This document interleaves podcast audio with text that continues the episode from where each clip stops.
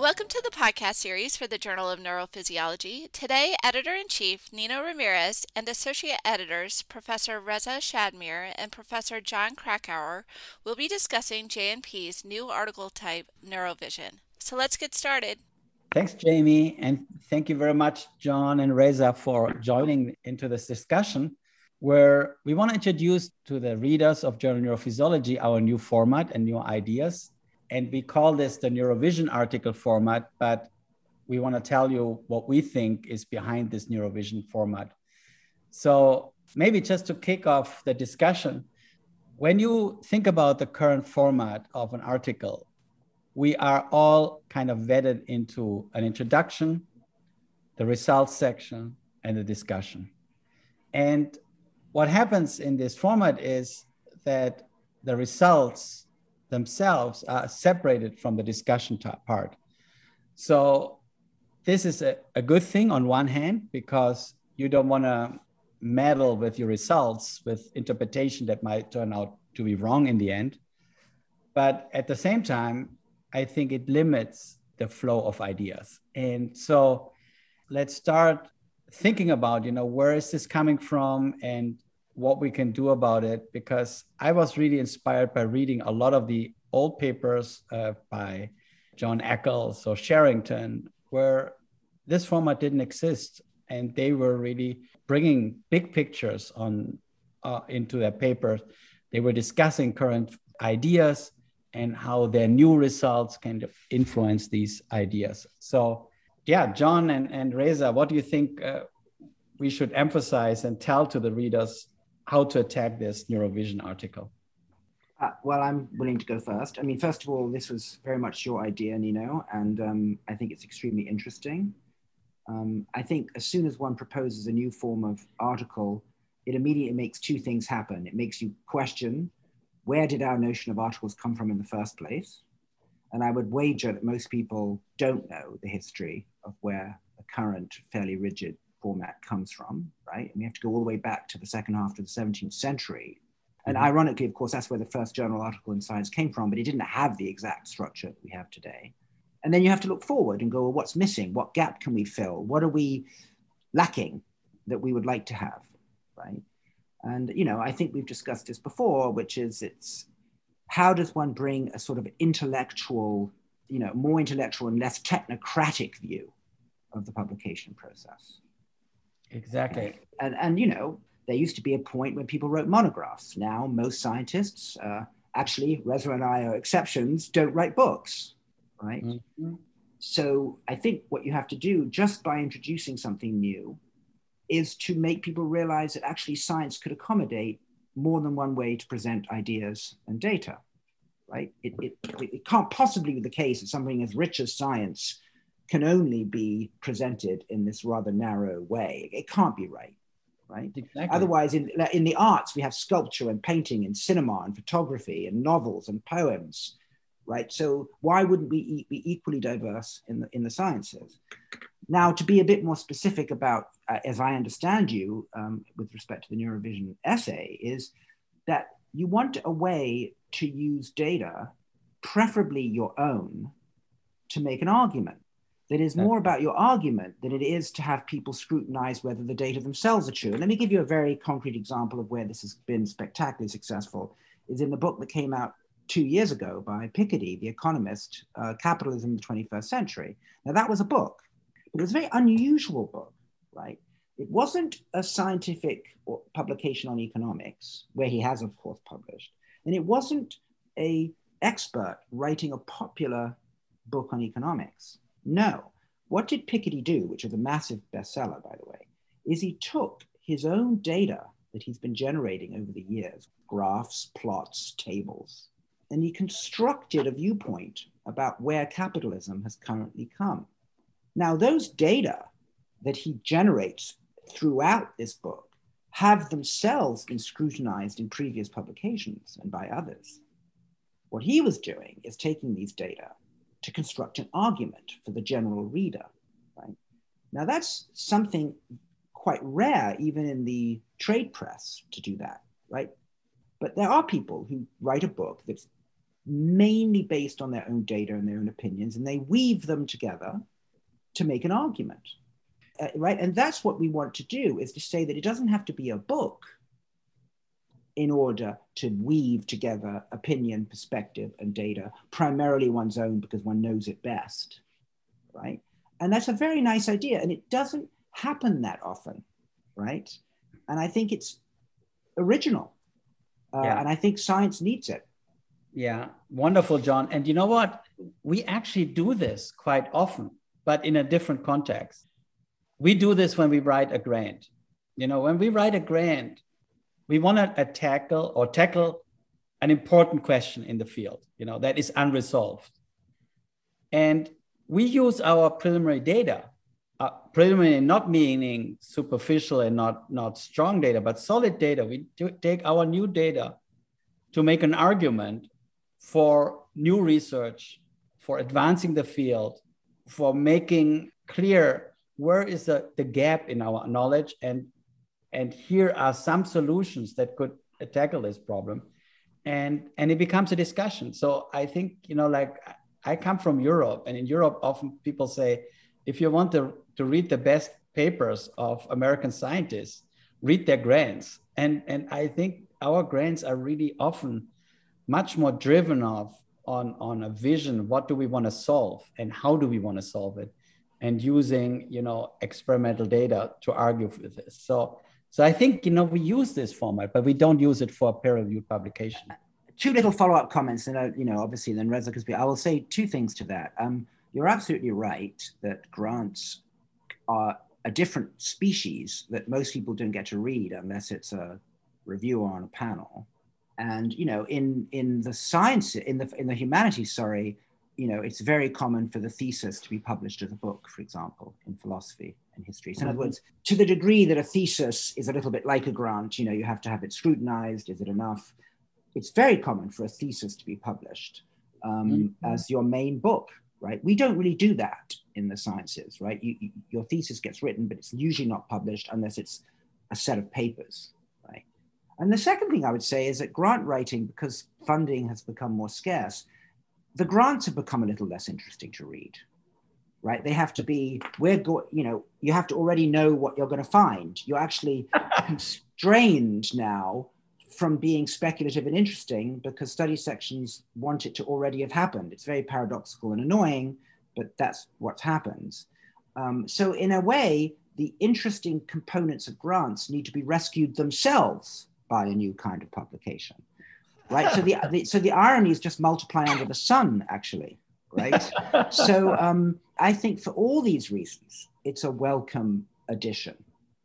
In uh, thinking about this discussion i went back to the little folder that i keep where i uh, i keep copies of um, interesting essays that over since I was a graduate student that I thought they were worth keeping so I can go back and look at them. And I was wondering about what, what was it that I've kept and the things that have inspired me. And there's a little piece that Gilles Laurent wrote almost 20 years ago. And he asked the question, what does understanding mean? And in it, he addresses, I think, something that is uh, really an important aspect of neuroscience, which is reductionism. He, he talks about how reductionism is, has been so powerful. I mean, it generates massive amounts of data. You, you read the papers that we, we write in neuroscience, and you know, it, it describes so much about these tiny things. But what Gilles brings up is the question of well, how does one put this together to hmm. describe behavior? Because you know, you think about even the nervous system of a simple animal. My God, it's got just enormous complexity. And so, how does one put together these small pieces that each have become a domain of their own. And, and I hope that what this type of an article can do is act like one of those Roman roads that were built to connect these communities that had become more and more isolated from each other. And through the reading of those essays, we can understand something about this satellite that's sitting above this Roman region and understand, oh, I see how that's connected to this. And this is how information is flowing. And maybe from that we can glean something about behavior. Reza, this is a wonderful uh, comment here because, first of all, I, I am a great fan of Laurent, but also he points really to this important question, you know, how do we bring together our data into, a, you know, like the big vision. And, and, you know, and it is really lost because, I mean, if you, if you think about Cajal, you know, I mean, like you describe a new circuitry and he already described that circuitry based on anatomy by using the anatomy to think about how does it connect to the behavior and how does it really uh, uh, interact. But you know right nowadays this will not fly very well. You know if you put this if a Cajal would try to submit his grant or his, his, his article to a journal, they would say, you know, sorry, Professor Cajal, this is all speculation. But he's just trying to interpret his, his findings into the bigger picture. And at, at the moment, I think we're, we're not allowed to do this anymore. And as a result, we create so many new data without knowing what it really means in the bigger context. So I, I would also say, you know, on another point, which is, as you know, there's a whole new field in literature called autofiction, right? Where people mix reportage, memoir, fictionalization, um, it's a huge area. There's sort of the new generation of memoirs. And I think what you've inspired me just listening to the two of you to realize is what we really are talking about is an opportunity to write a data laced memoir on the part of some scientists. In other words, let's just put Reza on the spot because I can, because I've known him a long time and I know his trajectory, right? You know, it would be very interesting. And, you know, Reza and I were talking about this fairly recently what was the trajectory? What were the intellectual undercurrents, inspirations as one's data were collected to what does one do next? In other words, what you never see ever is a, a living, still active scientist explain based on the stepping stones of their data what the subterranean links are, what the connections are, what the trajectory is, what the philosophy is. There's nowhere to get that. Think about it. If you wanted to know, well, why does this scientist, why does she do what she's doing? Right? Why in the 80s and 90s was it this direction and then it transitioned into this direction? Fact what was what yeah. was going on? Right? It's embarrassing, John, for me to actually stop and think about your question because so often we are not asked to examine our path. We are simply moving forward because of the step that we're on, and that seems like a logical next step. And and indeed, it is embarrassing to be put on the put on put on the spot and say, well, what what is this trajectory? What and, and is there a global meaning that comes from the body of work? And um, well, I would say, you know, you, in your particular case, if I may, I, I don't think it would be embarrassing at all. I would say that there were consistent, logical, core components that were always acting like generative engines towards what one was doing. It wasn't just haphazard, whimsical, you know, trying things out. So I think that we just don't have a place. And Piketty's book is that, by the way. I mean, Piketty wrote a book to explain, beginning at his time at MIT and why he moved back to Paris and what the big questions that interested him were. And did he want to go in the direction of abstract models or the analysis of quantitative data and where that led him and the questions that he cared about. And, you know, I remember Eric Kandel saying to me, there are two kinds of scientists those who have a question and those who have a technique don't be the latter kind of scientist, right? Yeah. And I think, so in other words, to be able to have the form of a data laced memoir, to be able to see the bigger picture, to be able to go to 30,000 feet and to weave a story of one's data and one's direction, there's nothing like it unless somebody writes a biography or unless somebody writes a scientific, you know, autobiography. But Look, John, there's nothing. Yeah, and, and John Reza, I mean, I think it's it is really an important aspect we're discussing here because let's say I reflect about my own career. You know, I have focused for 10 years, 15 years, unraveling the circuitry of the so-called Pre-Bötzinger complex, which is the breathing network. Now, there was always a tension between these reductionists like myself looking at the circuitry versus the people that worked on the whole animal and said, hey, you know, Nino, you're just forgetting that this is just embedded in the whole animal. Now, the reason I I never forgot that this little circuitry is in a whole animal, but I felt I have to understand this engine before I can put it into the car. So I always had this bigger vision that once I know this engine, I can put it into the whole animal.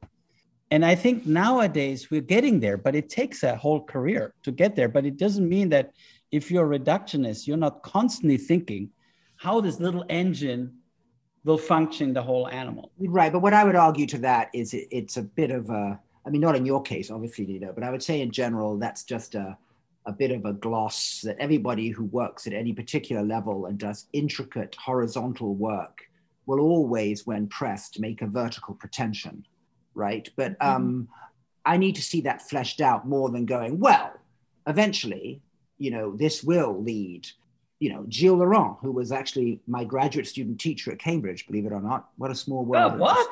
That's yes, funny. when I was an undergraduate. Yeah. Um, so I've been a huge fan of Gilles. And he, and by the way, he was a very thoughtful, intellectual thinker from right back then. I mean, it was not remotely surprising to me uh, that he's done what he's done. But Gilles wrote an essay, you know, will we ever understand the fly's brain? Right? Making the claim we better start with the fly and stop all this imaging of human brains. You know, that was his position. Um, and it's great. I mean, I disagree vehemently, but I love the position. But I would say that most people, because of the lack of an essay of this kind, actually don't think through their vertical desires, either in the past in terms of trajectory or where they're going. It, it's never actually done. You, you basically just get on with your local thing and you get deep into the details. And as Reza said, you know, you just do the next step. And you never actually, for yourself or anyone else, really flesh out what yeah. the trajectory is. You know, it's like being a beginning driver. You just look at to the end of the car. You don't look down the street yeah. or even further down. So I think this kind of article would actually make people realize that the broader picture is somewhat vestigial. Exactly. Yeah. No, I, I totally agree. I think it, it's too easy to stay focused horizontally. Uh, and in fact, you know, like if you try to be vertical, the reviewer will beat it out of you. You know, they will say, "Hey, look, just stay horizontal, man uh, or woman. It's it's it's uh, the data don't allow you to go vertical." And but I think it's it's really important uh, to bring this back this this whole why do we do something? What is the, the role? Where does the field is stuck? Because the stuck the field can often be stuck in this horizontal fight.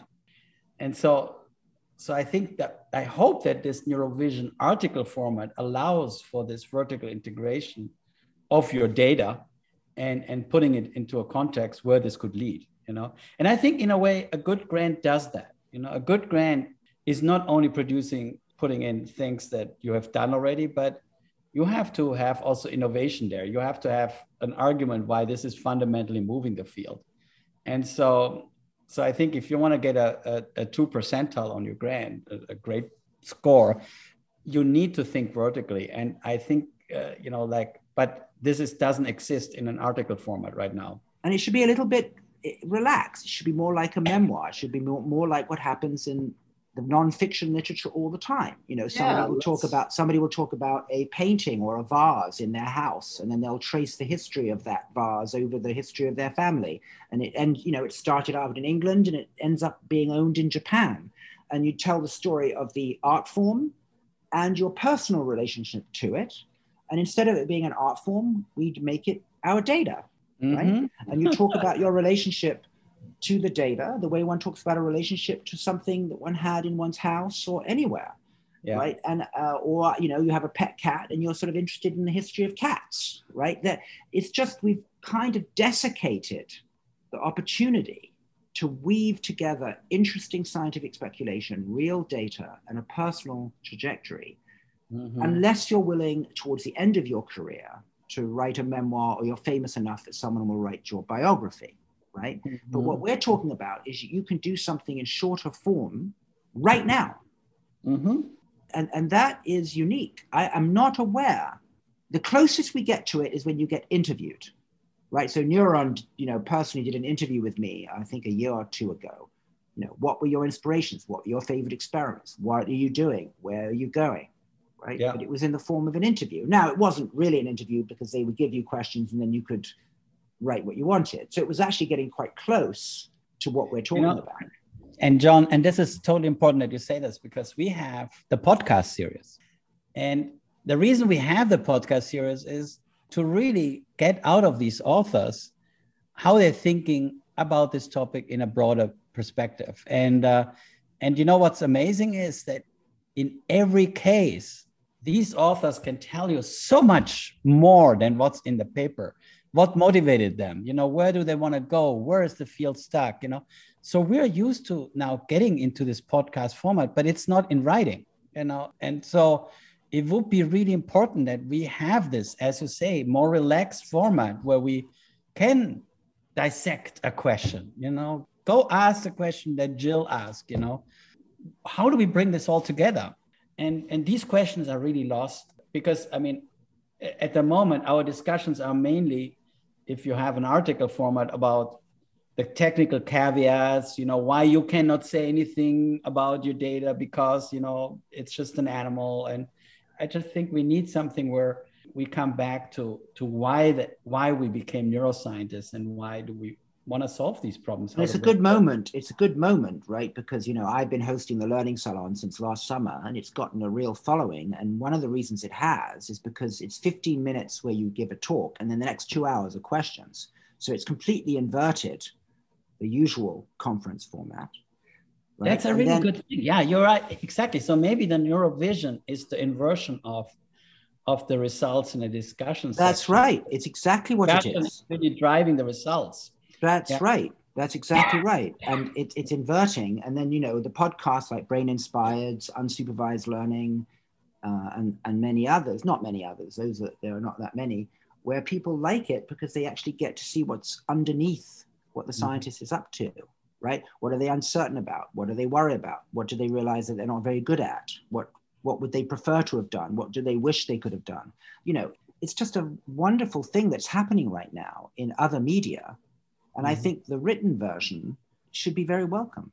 Yeah. And, you know, and I think it's also very timely because we have a whole new generation of young neuroscientists that come with these incredibly amazing techniques, you know, the transgenic techniques, you know, like where you can go into the level of the single interneurons, where we can be much more specific than we were before. In a way, you know, uh, for many years, the invertebrates were the only place where you had identified neurons. Now we have the same thing in mammals.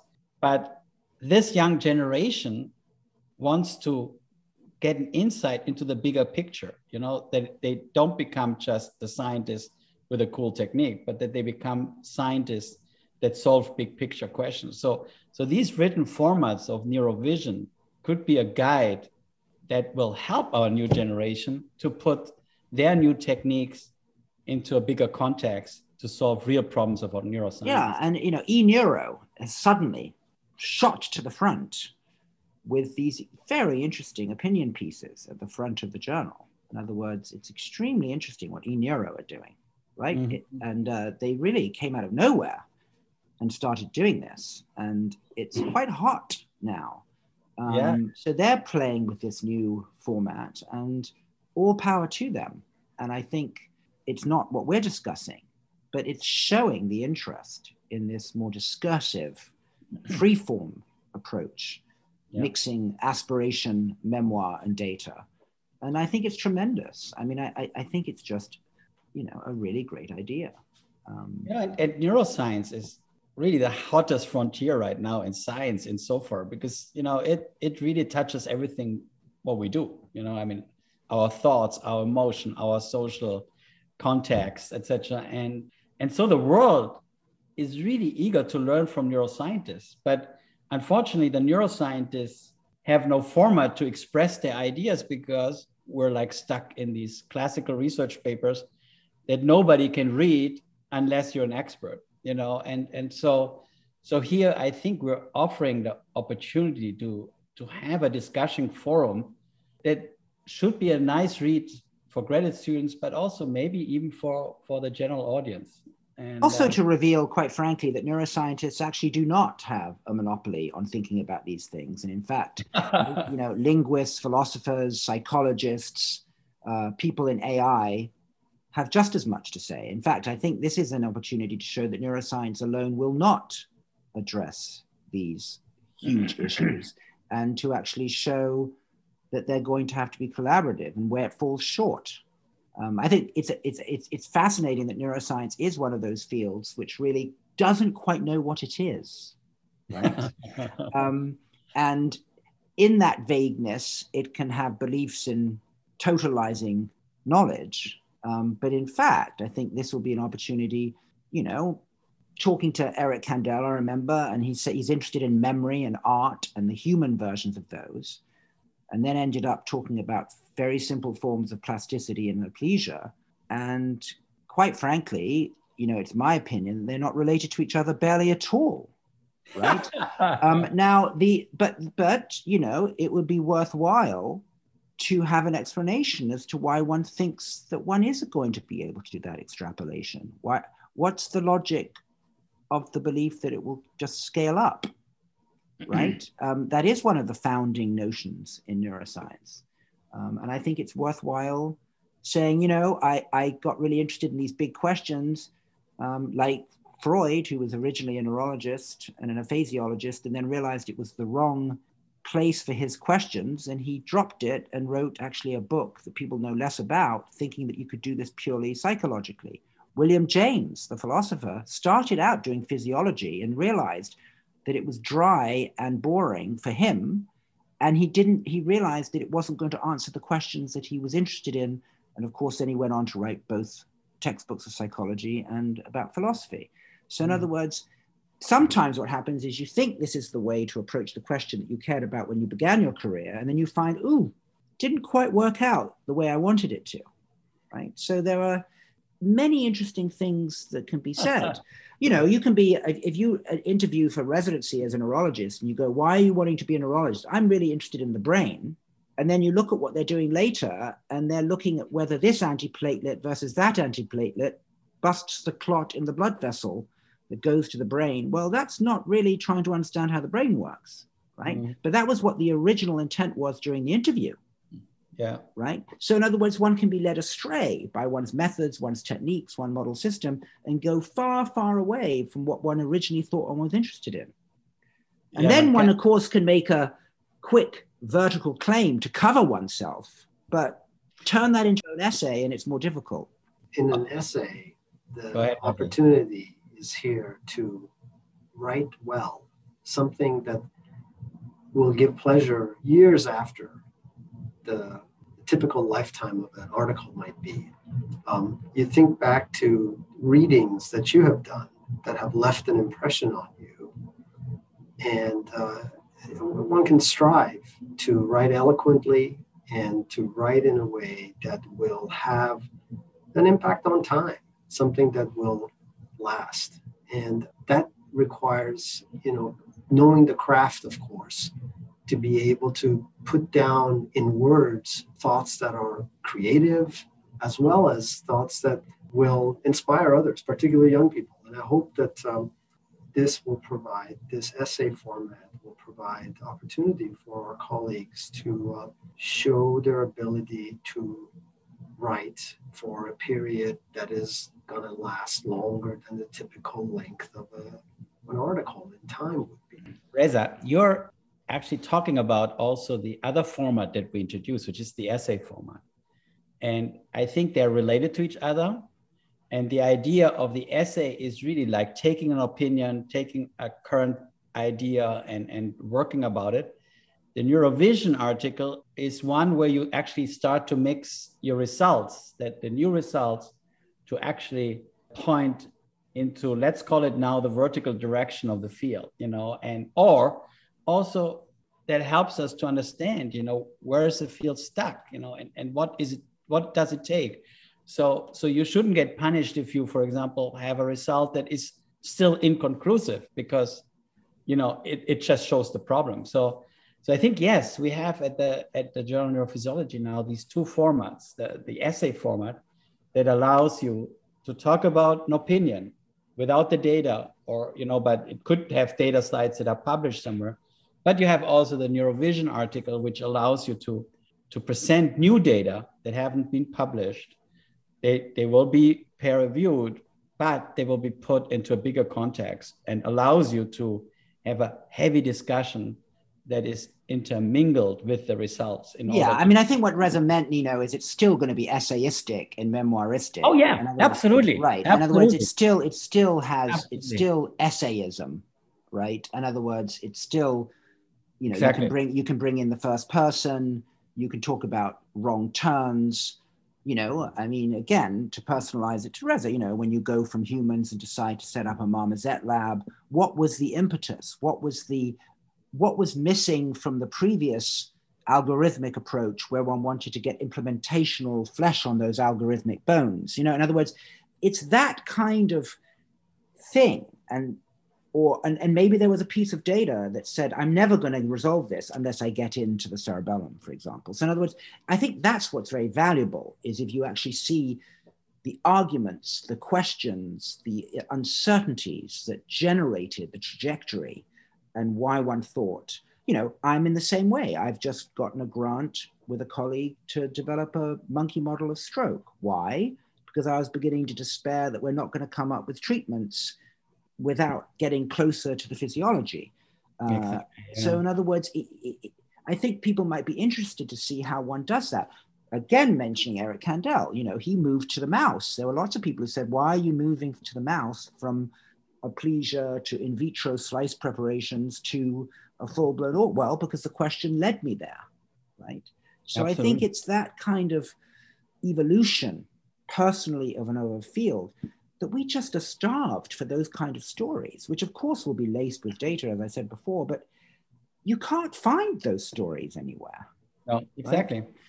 And they exist. I mean, that's this is guiding your life. I mean, like I started with insects and it guided my whole life going into the mammal and the que- same question, the big questions are still the same. And uh, and it helped helped me tremendously, but there's no format for me to to bring these things together because you have to divide all your little articles into little research stories that are not connected you know? And and i think that's that's also the goal of this neurovision article to allow you to connect the dots.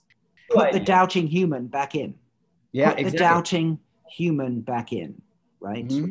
right. Absolutely. But i think it's not a new idea because i think you know when you go back to the 1950s and these articles they're fascinating. And you know like sometimes it's embarrassing to see that they discuss exactly the same problems that we're still stuck with.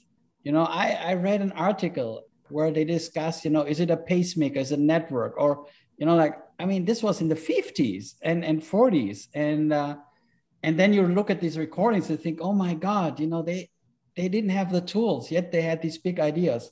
And now we have all the tools but we forget about the big ideas because we are not allowed to put them into the into our discussion section because you know we discuss only the caveats of that technique instead of you know what is the the reason we did these experiments. And and i think we shouldn't forget that this doesn't mean we're allowed to speculate wildly because the data should hold true no matter what you know i mean but you, You should know, like be allowed to I- speculate wildly. Why not? In this format why not yeah yeah no you should be allowed to speculate but the data should be the data you know that the data should be right. true no matter what. Your interpretation can be regarded as oh my god so wrong. What did john say or what did nino think here? Sure, But- but, that but that's fine. I mean, you know, Yeah. at Piketty, I mean, when he published his book, there were huge amounts of controversy and contention over what those plots Mhm. of, you know, and a ratio of increasing wealth over income, for example. Yeah, absolutely. But this is where you can just go for it. I mean, you don't want to be curmudgeonly ad hominem or lunatic, right? but at the same time, it's exactly where one can be a little bit more freewheeling. yeah, right. yeah. Yeah, right. I mean, that's exactly what we do want, right? And, and obviously, it has to be reined in to some degree. But you know, when Francis Crick wrote his astonishing hypothesis, one would like to him to have been able to write that in Neurovision. exactly. Yes, absolutely. No, so I think um, let's say coming back to our our listener or the the authors that submit articles, I think it will be important that we give them some guidance of you know like hey please express your ideas but don't feel constrained by by the current format of separating results and discussion and intro but really express your idea in an essay format and include some of your new data that guide you and that actually don't have to resolve the problem but they raise the problem in order to inspire new experiments. Because the idea is that an article should drive science and it shouldn't just report the past you know? And i think that's that is the idea for the neurovision article. And i think the the format is free enough that people can interpret this idea in a different way which is good. I think we want freedom here and we want to loosen up our rigid framework that i think has been forced us to be horizontal as john just mentioned. So, yeah, I mean, any other guidance that you want to give to the readers, maybe John and, and Reza? Well, I would maybe just make sure people realize that they don't have to be sort of graying at the temples to be allowed to talk about this. That you can be, um, you can be at stages of your career, right? Why, you know, why one chose what one decided to do one's graduate or postdoc in, why one switched, what you can be interesting and original and thoughtful about when your trajectory at any stage of your career right so yeah. i would like to actually make it very clear that one wants to promote this ability i think rather to write well early and if we create a rachel carson or a stephen jay gould by getting them to do this kind of stuff in either of the formats the you know the neuroscene or neurovision then we've succeeded right? Absolutely, um, yeah. And you know, I mean, when Gilles Laurent wrote, uh, wrote this article that that Reza was referring to, I mean, he was, I think, still at Caltech and and working on insects and thinking about, you know, what what is it, what we're doing, and where does it lead? You know, these are the questions that that we all have to face and often don't really tackle in our written format. So so I think it's a it's a great opportunity, and I'm I'm really hoping that we see some uh, cool submissions here and and we will also accompany them the, with podcasts where we can discuss you know uh, this in further detail because i think you know these free discussions uh, that we just in, engage right now is, is really a great opportunity also for the authors to to go beyond what they've just written there. So yeah. So maybe this is uh, you, you have got an impression of what we're thinking about and uh, please contact us you know like if you have an idea for a neurovision article it doesn't have to be solicited but please i think it would be a good idea if you contact us and then we will handle it like a manuscript but we will make sure that the reviewers understand that this is not a classical article where they can criticize an idea that maybe is too big. So we will make sure that let's say the reviewers maybe include john and, and reza and myself that understand what we're planning to do. And, and I think, as John said, everybody is invited, and not only the, the seasoned scientist that wants to bring together what, what they've done over their lifetime, but also the postdocs or the young assistant professors that want to set up a career. They want to, you know, tackle a problem. They want to tackle something that where dogmas may be totally wrong and question dogma. So, so this is the format for this. It's the free thinking and free expression of your ideas. So maybe a few last minute thought, Reza and John. Be bold. Be bold. That's Take it. a risk and uh, write as if it matters. Yeah. If it and matters. our and our default will be to be delighted that it's submitted and to support and help make it something good. Okay. Yeah.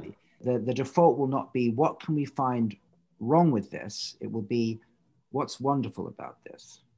Right? I love that. Okay.